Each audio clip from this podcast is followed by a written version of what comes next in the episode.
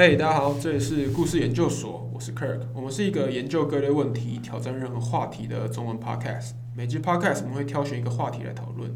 那听众朋友有兴趣的话，可以在留言区和我们分享，或是到我们做的 app First Story 讨论哦。那我们今天讨论的主题是，今天讨论的主题是，你被批评过最难听的一句话是什么？为什么被批评呢？OK，那我们先从我们呃 app 里面的回应开始讲起。那有一个女生不具名，OK，她就说，啊，如果大家有兴趣的话，请在我们的那个 First Story 玩，他们是原音呈现，就是不需要我还这样念出来给各位。这样，好，我国中是属于那种成绩很好、很认真的那群人之一。国中的科目中，我数学最差，可是我非常喜欢我们的数学老师。但我们班有一群女生，她们就是就是现在所谓的八加九，根本不想读书的那种，然后一天到晚就是排挤别人。可是这种女生有一个特征呢，就是在国中的时候会比较爱打扮，所以会看起来比其他女生漂亮。但我不知道是不是因为这个样子，所以有些老师会对她们特别的好，像呃数学老师就是其中之一。那即使那些女生普遍成绩都蛮差，但是就是老师都会对她们嬉皮笑脸。但对我们这种呃成绩比较好、比较认真的同学，就没有那种轻松的感觉。那就有一次，我就问我的数学老师一个机测的数学问题，然后他就回了一句说：“哎，这一题你也不会，你也太可悲了吧？”然后我就觉得很难过。好，这是我们其中一位用户的分享。好。我发现其实这个 topic 就是好像蛮多，应该蛮多都是如果问别人，然后回到回答我，通常都是他们就学时期的一个对被老师对干掉的话，嗯，没错，对。然后像这种，因为我昨天还才跟我女朋友讨论到那个台湾教育的问题，嗯哦，他就说，他说你不觉得那些八加九？就是你看，他们自己从小时候就开始变八加九。没有，我们先，我们现在这边 make it clear，就是八九，你觉得八九的定义是什么？不，我觉得像八九只是一个代名词。对，我说在你这一，在我们这一段故事里面，八九可能要有一个，八九可能就是，就是我觉得狭义的定义好了，因为是我们自己的定义。对，狭义的定义可能就是呃，可能就是功课可能不好，然后。不认真读书，对，然后呃，就，但我觉得爱玩，所以其实我觉得基本上，嗯嗯，是因为爱玩吧。但是功课不好是爱玩的副产物啊，你应该可以这样讲。对对对对对对对，所以应该说我们昨天讨论说，我就觉得那些先带成八，八九八九对，大家不要大家不要我们觉得我们这样，但是这是一个形容词。我昨天跟人都跟他讨论讨论，因为我就今天为了这些话题。OK OK，所以他说他们那些八九可能小时候就是就不独立，或者没有念书，所以长大之后就长大的可能到了三十岁，他就是比较老的八九，可是他们还不知道他们在到底在干嘛这样。然后我其实我都有听到，我想一下，他说，然后我女那个那个我我女朋友就喷了一句，就是那是教育的问题，他觉得教育就是很大的问题，怎么会他会有那么多这种人？嗯，对。然后我就说，我就我就直接我就我就想一下，我就说，我觉得我不觉得那些八九不优秀。嗯。我觉得是我们台湾的教育直接否定了、糟蹋了他们这种他们的能力。就是我觉得我我从小到大都遇到那些我认为很聪明的八九，这就是很就是他们，你你你懂我感觉？就是他们很他们其实你知道 QQ 呀，就是 QQ 那种啊。对啊。但他们只是就刚好。啊，不喜欢被国人注释嘛？啊，对啊。不喜欢换算那个三角函数嘛？对啊，不喜欢解方程式啊。那为什么凭什么？凭什么？为什么他们这样就是不优秀？那我昨天就这样回，结果，然后他就有点不解，说没有啊，他们就是不读书啊，不念书啊这种。我就没有没有没有，我觉得这是很大的问题。说我们台湾，我们就是我，如果跟你现在算，可能算属于比较有读书的话，那不代表说我们比较优秀，只是刚好这些这些东西，我们刚好。就会，就我们比较擅长念书啊，比较擅长考试或者念书。对，那那也你不能说那些八九不够优秀，只是说他们可能身处那个环境里面，就糟蹋他们台湾台湾的教育，糟蹋他们糟蹋了他们的能力，这样。对啊，对。所以我觉得，嗯，我觉得台湾教育最干的一句话就是，其实老师根本就不知道教学生什么时候，你就会你就会直接想一句说，反正书先念好。对我到现在，我以前是真的傻傻听这种话听到大，但我现在真的觉得这是一句，只是干话。没没有什么东西叫做，哦，你不知道现在要干嘛，你就先先把书念好。就我觉得，你这样子就是在告诉，基本上就是你没有办法，你没有办法因材施教嘛，你没有办法去激发你学生的潜能。你你不可能跟一个 LeBron James，然后在他高中的时候，你就跟讲 LeBron James 是一个台湾人，他会长到两百两百多公分，对，那他就他就完了，因为呢。当他今天跟老师说：“老师，我找两百公分了，我很想打篮球，我想进 NBA。”老师会说：“你先不要想这么多，把书念好。”那今天的地表就缺少一个 LeBron James。对，对，我就觉得问题很大。对对，那我觉得应该说，我就不懂，我因为我觉得台湾的教育花了太多时间在一些超级不重要的事情上面。我可能这样，比如说国文注释吧，国文注释，或是 我记得你是国文小老师，对，胡适治什么？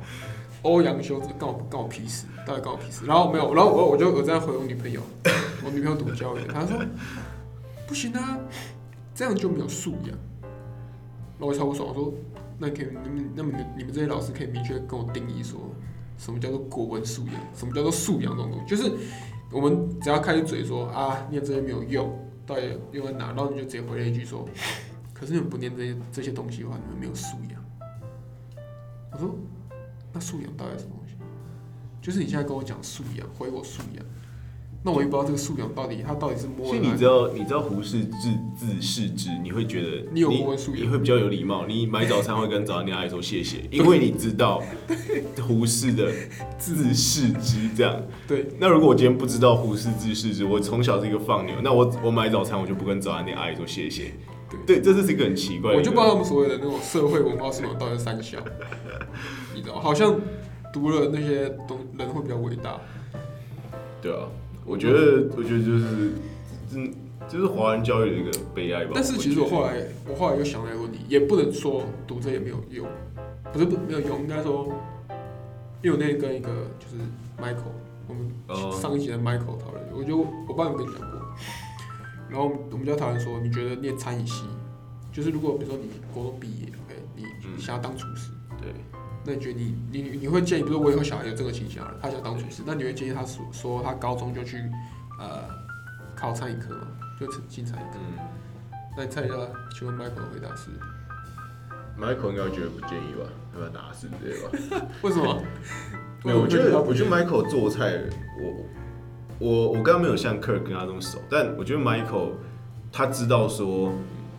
你的技术上可以精进到一个部分之后，你。厨师最终会非常难跨越那一道坎，是你的文化素养，是你对于这个料理的，对你对于这个料理的底蕴的没有。但我很好奇，这种事情到底是真的是从书里读来的吗？我我你知道法国料理的底蕴不是你去看一本书，可能是你去参与法国人的生活。对对对，很重要。也对对，所以所以所以说，如果你你如果读那种很烂的餐饮课，那你遇到的就是。呃，没有素养的吗？开面，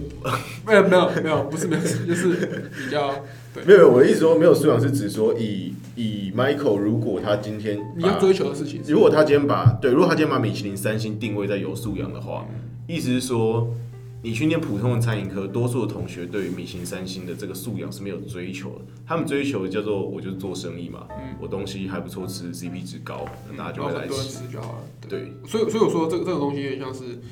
素养这种东西，我觉得在前面完全没有用。最有用的地方叫做你要从如何从顶尖变成精英。对，就是这件事情是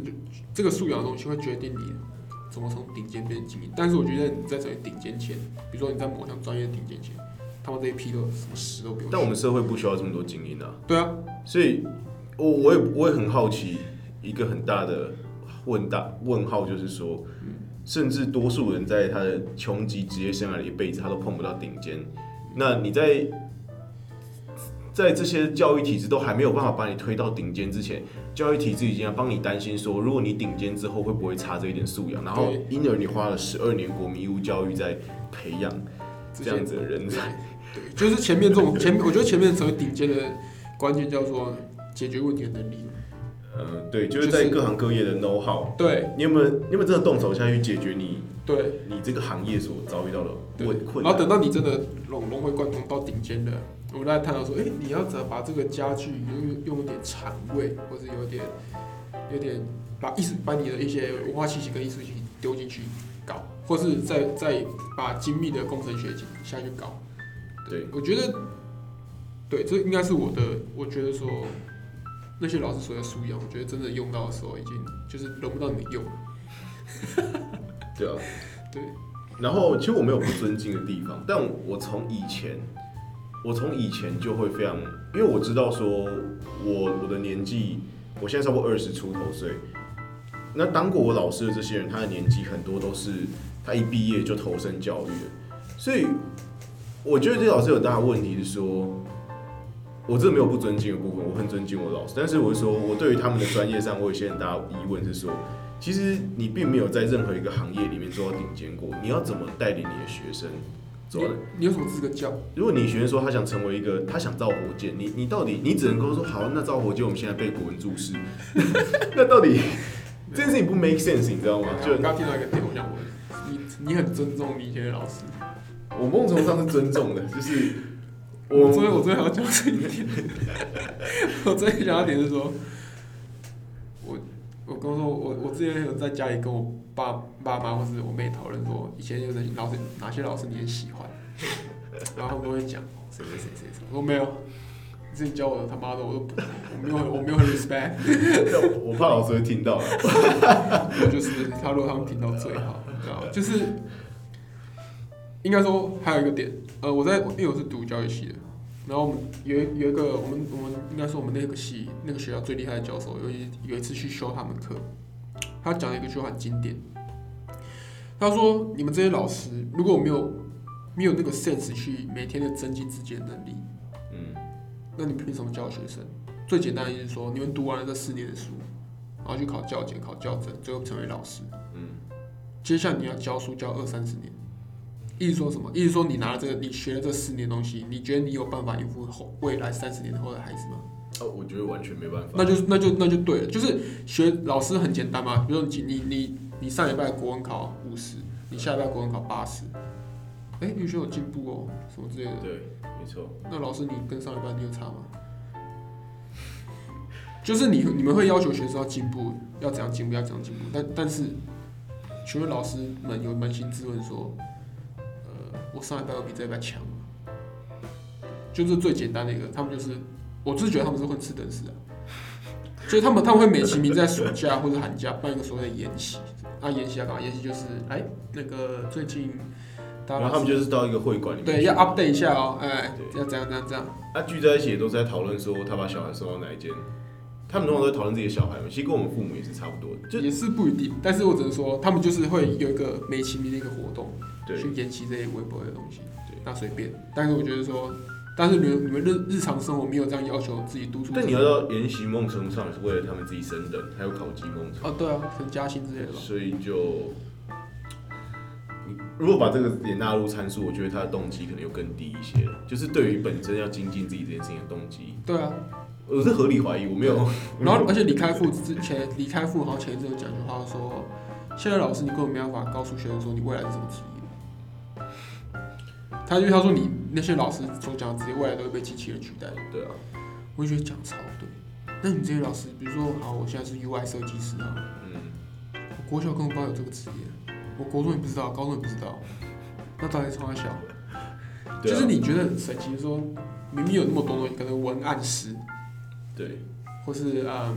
还有什么？用户体验的设计师，界面交互的设计师，对，就是这种师，那些老师一辈子都不知道那些师要从哪小，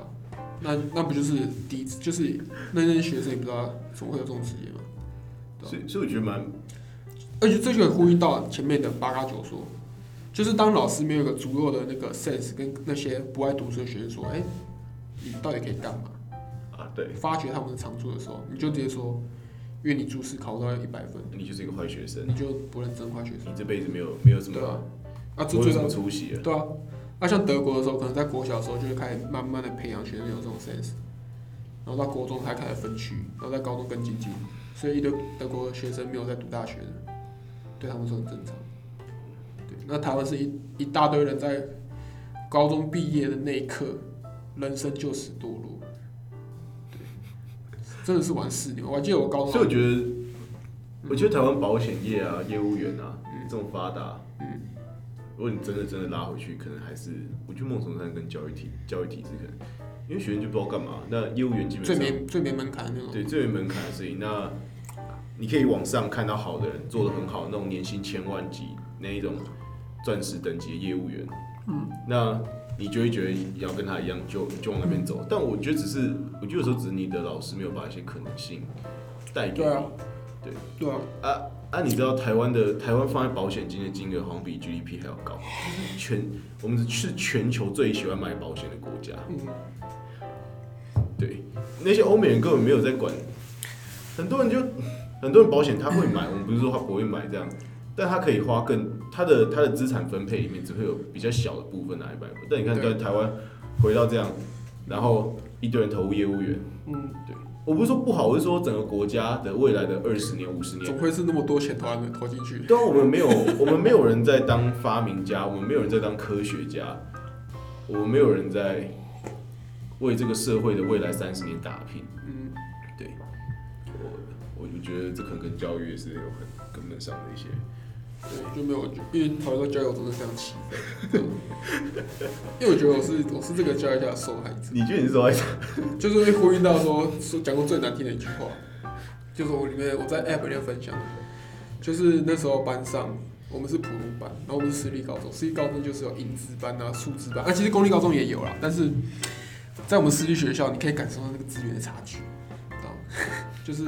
那前三个数字跟语资，就是被所有校长跟老师捧在最前面的。所以有一次物理课，我好像是问了不知道什么物理问题吧，然后那个物理老师说没有啦，这不用了解啊，这只要数字班去了解就好。讲这句话，妈的，也是你问他问题，对啊，三小，他为人师表，他这样。对啊，就是你凭什么定义我的能力？你用你他妈只用物理能物理的他妈来定义我的能力，到底是三小？那我就超级不爽。但是我也那时候小时候那时候可能还不知道自己不爽的点在哪边。你竟然不是受伤哎、还是你蛮受伤啊？我其实当下是蛮愿意受伤，我就觉得说，一直我我一直以为是说，其实大家能力就是老师不应该那么区别学生，而且就就是感觉就是以成绩来判定这个学生到底是怎样，就是你应该对每个学生的期望都是要有相当的期望，嗯，是啊，然后因为你如果没有这个相当的期望的话，那你那我感觉你对那些成绩不好的学生，你就是你讲话是在浪费你时间的那种感觉？就是那我干嘛跟你讲这些？我干嘛关心你未来走向？但是你是老师，这是你工作，这是你的职业，但就可以直接这样伤害一个学生，你知道吗？我那时候觉得，你知道吗，我就是一个脑袋爆炸。对我到现在还是记得他那个的嘴脸，所以我觉得我是我要创业成功的话，我一定回去，他会直接直接 diss 他们一波。没有你，你回归那个问题，其实你不会担心以后你小孩要是在台湾受一个什么样的什么对教育吗？没有，要是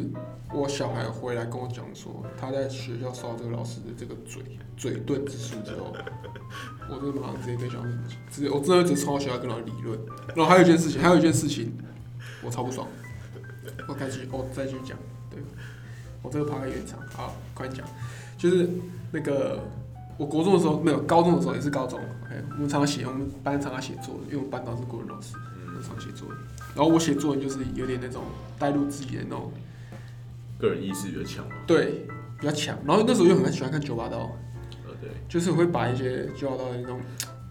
我不能说是感化，但是我只能说他比较没有那么严严肃，呃，对，写在作文里面。OK，写，而且有还有个重点是，我记得我高中同学还蛮喜欢看我作文，嗯，就每写完就是掉在班上，然后大家传阅说，但是这时候写的，这时候写的什么三小，还我我自己感觉良好这样。然后有一次就被老师叫到办公室，郭文老师。嗯，就办到，他就丢出一，他就拿出一份我的，跟再拿出一份那个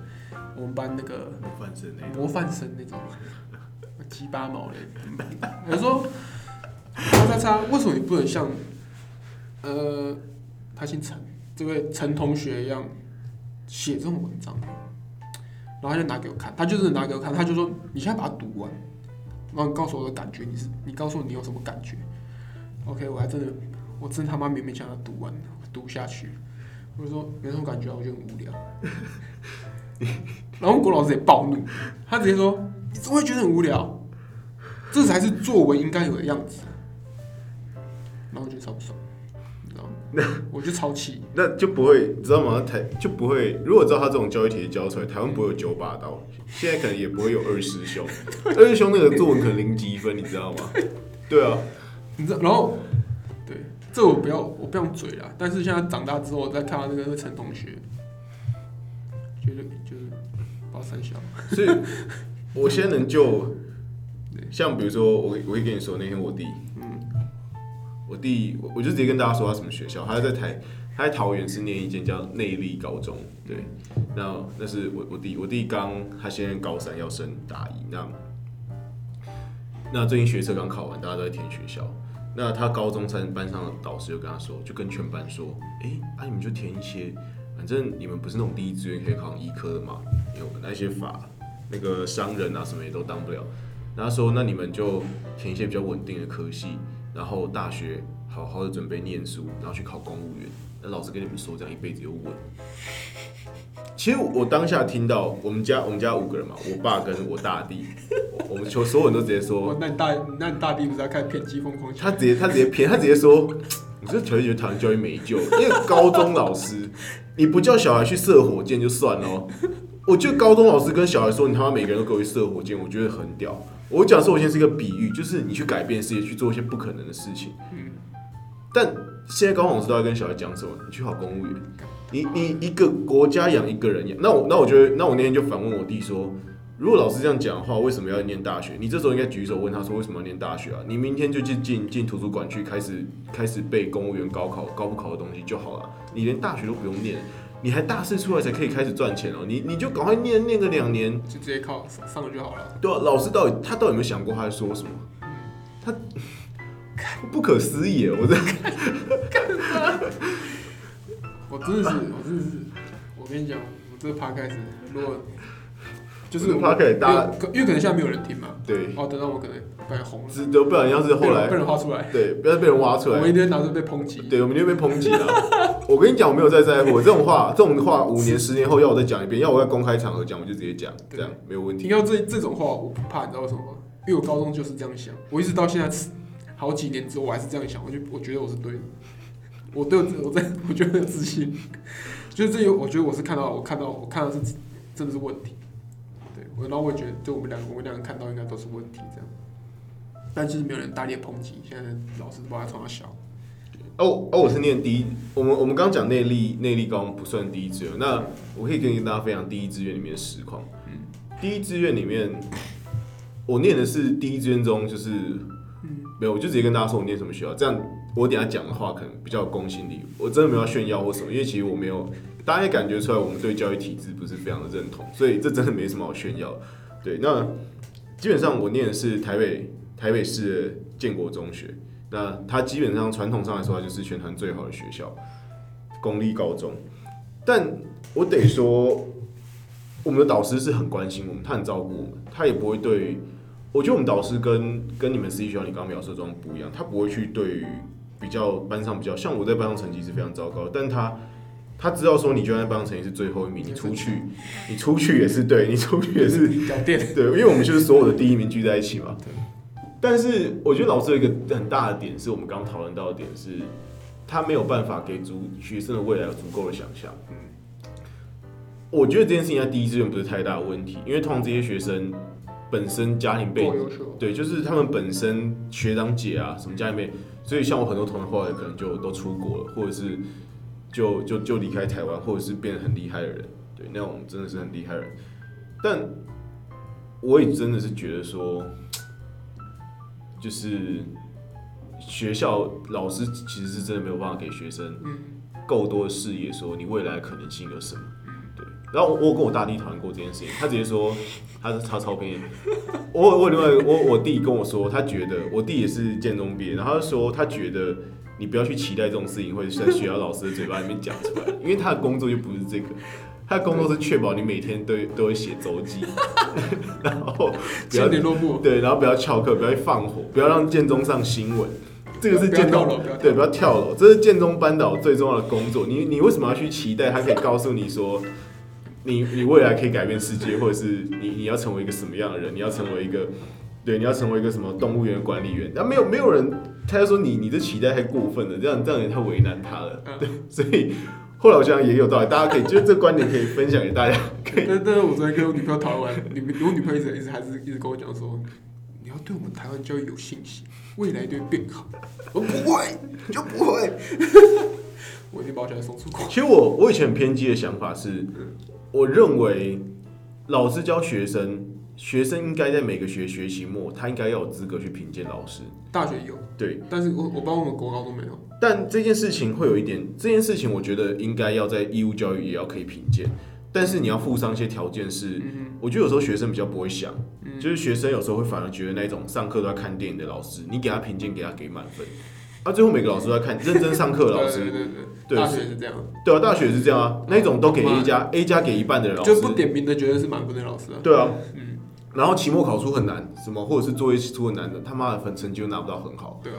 所以我我觉得制度要在，但是前提是你要相信学生是理性的。但我觉得现在某某种程度上，学生自己也不是理性的，所以你不能把这个权利放给学生说，学生有决决权利决定老师的去留，这样某种程度上也是不公平的，嗯我觉得啊，不能完全的决定，对，但应该说是要有一个比重的感觉。对对，所以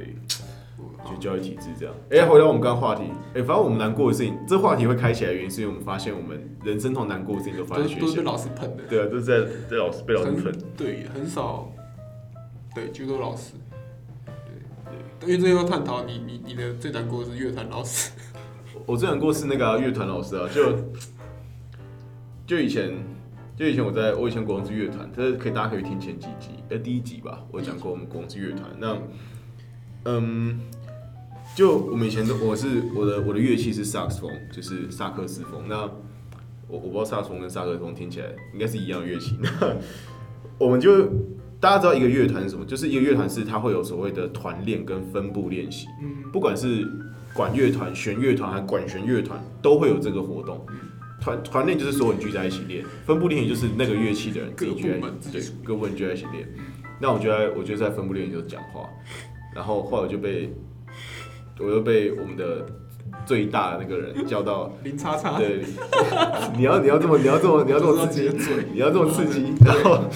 他就把我们叫到所有人面前说。啊！你们一定觉得自己很厉害啊，什么什么的。哦，我们就只是一群爱聊天的国中生。啊，我们分部之间的感情很好，这样这样也不行吗？我知道还有一些分部内部在内讧，啊，我们就分部感情很好，这样对，这样到底有什么问题哎、？我觉得我们这我们这太多好喷了，你知道吗？讲到这个就后面一直超想喷的事情，对啊，啊，就不要再喷那些老师的学历，反正 没有啊，我就觉得。我然后后来那个指挥老师，他在我们我一辈子恨他了，对这个讲，反正后来那个老师，那些乐团还有一些老师在不同的，就我弟也是他们的国小的乐团嘛，然后也有一些老师就是大弟啊，小弟小弟哦，小弟就在中立那一区，反正后来有些老师也有认识我我小弟，然后他就说，哎、我跟你哥怎样怎样怎样，然后我就说，敢不要听他讲干话，我讨我我我我觉得他是个乐色，他他们他他还他还好意思笑笑跟你说我认识你哥、哦，然后对，我们的指挥，我不知道我们可以放在另外一个话题，对。吧？回到我们 Walking Fish。因为 Walking Fish 就是哎，讲出名字没没关系，Walking Fish，对 Walking Fish，哦，对，说这要剪掉，这要剪掉。好呃，没关系，哎、我可是我前几集好像都上名字昵称，因为反正有昵称。呃，对，Walking Fish 是昵称，对，哦，我刚刚讲的故事是小小，对，大家如果有兴趣去听。对吧？那 Walking Fish 是是我们里面的另外一个使用者，那他也是分享，他在乐团，他好像也是乐团，对那他在乐团里面，他就也是分享到说，因为他是长笛的，那他应该是首席，所以他就被，他就也是被指挥老师说没有没有见过这么这么烂烂的烂的长长笛，对，这真的会蛮难过的，对，特别是音乐这种艺术性的东西，还有分。嗯，好啦，还是有一些客观标准的好坏，硬要说没有，有点太太硬要了。但但我觉得我们只是国中生哎，我觉得有，我就有时候会思考，到底要对，就是我我今天要去带小孩，到底要不要讲出那么重的话？他是一个十三到十五岁的就是你有你有年。你有想过你自己以后遇到这个问题吗？我就是其实他这有两种面向，我就是如果你是你对小孩子都一直属于鼓励跟称赞的话、嗯 o k 我们家就不是这样啊。first 他他会很有自信，但是 second 就是他会很很草莓，就是我就是诶、就是可能他出了社会之后，看有人批评他，他有点承受不住。对，但是啊，另外一个面向就是说，你从头到尾就是你你懂得去去批评，你就是你一直去批评你小孩，多数亚洲家长都是不停的讲自己小孩不好吧？多数就老嗯，我们我没有，现在小孩不是这样，现在小孩不是这样，真的，现在小孩现在所以断层断层发生在我身上了吗？我们这一代感觉切，就是后面的家长就是很很宝贝的那种，哦。就是就是会比如说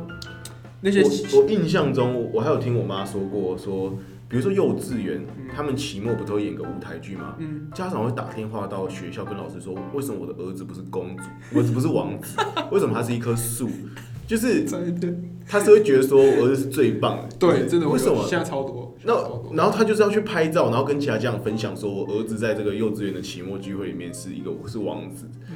要是我就当塑胶，那排练就不要到，排练就说哦，我要 sorry，我再回。没有，我要当泥土，你就直接窝摔不要动。我我有想过，但是我觉得要懂得批评，也要懂得称赞。对，你要懂得去骂你小孩，你你相对于你要懂得增强他一下，你要懂得削弱，要懂得增强。但是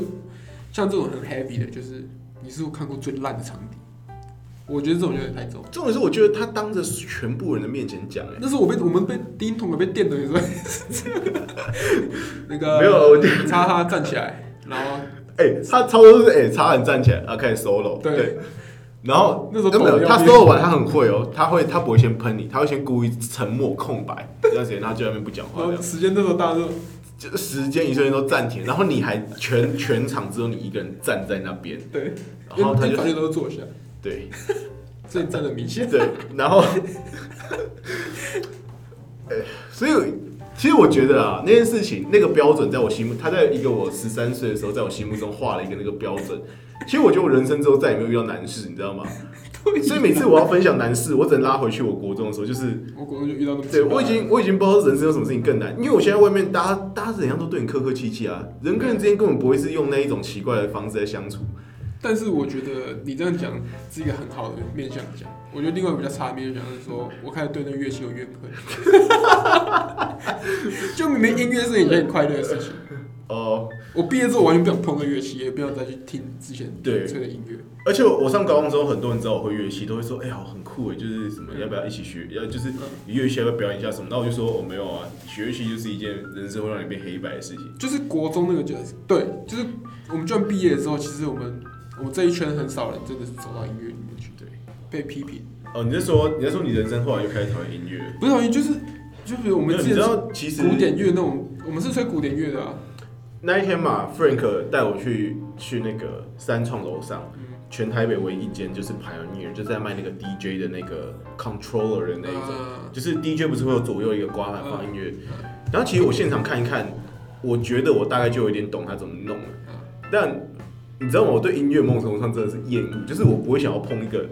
我不会想要碰那种跟旋律、跟音什么重叠、和弦相关任何东西，我都没有。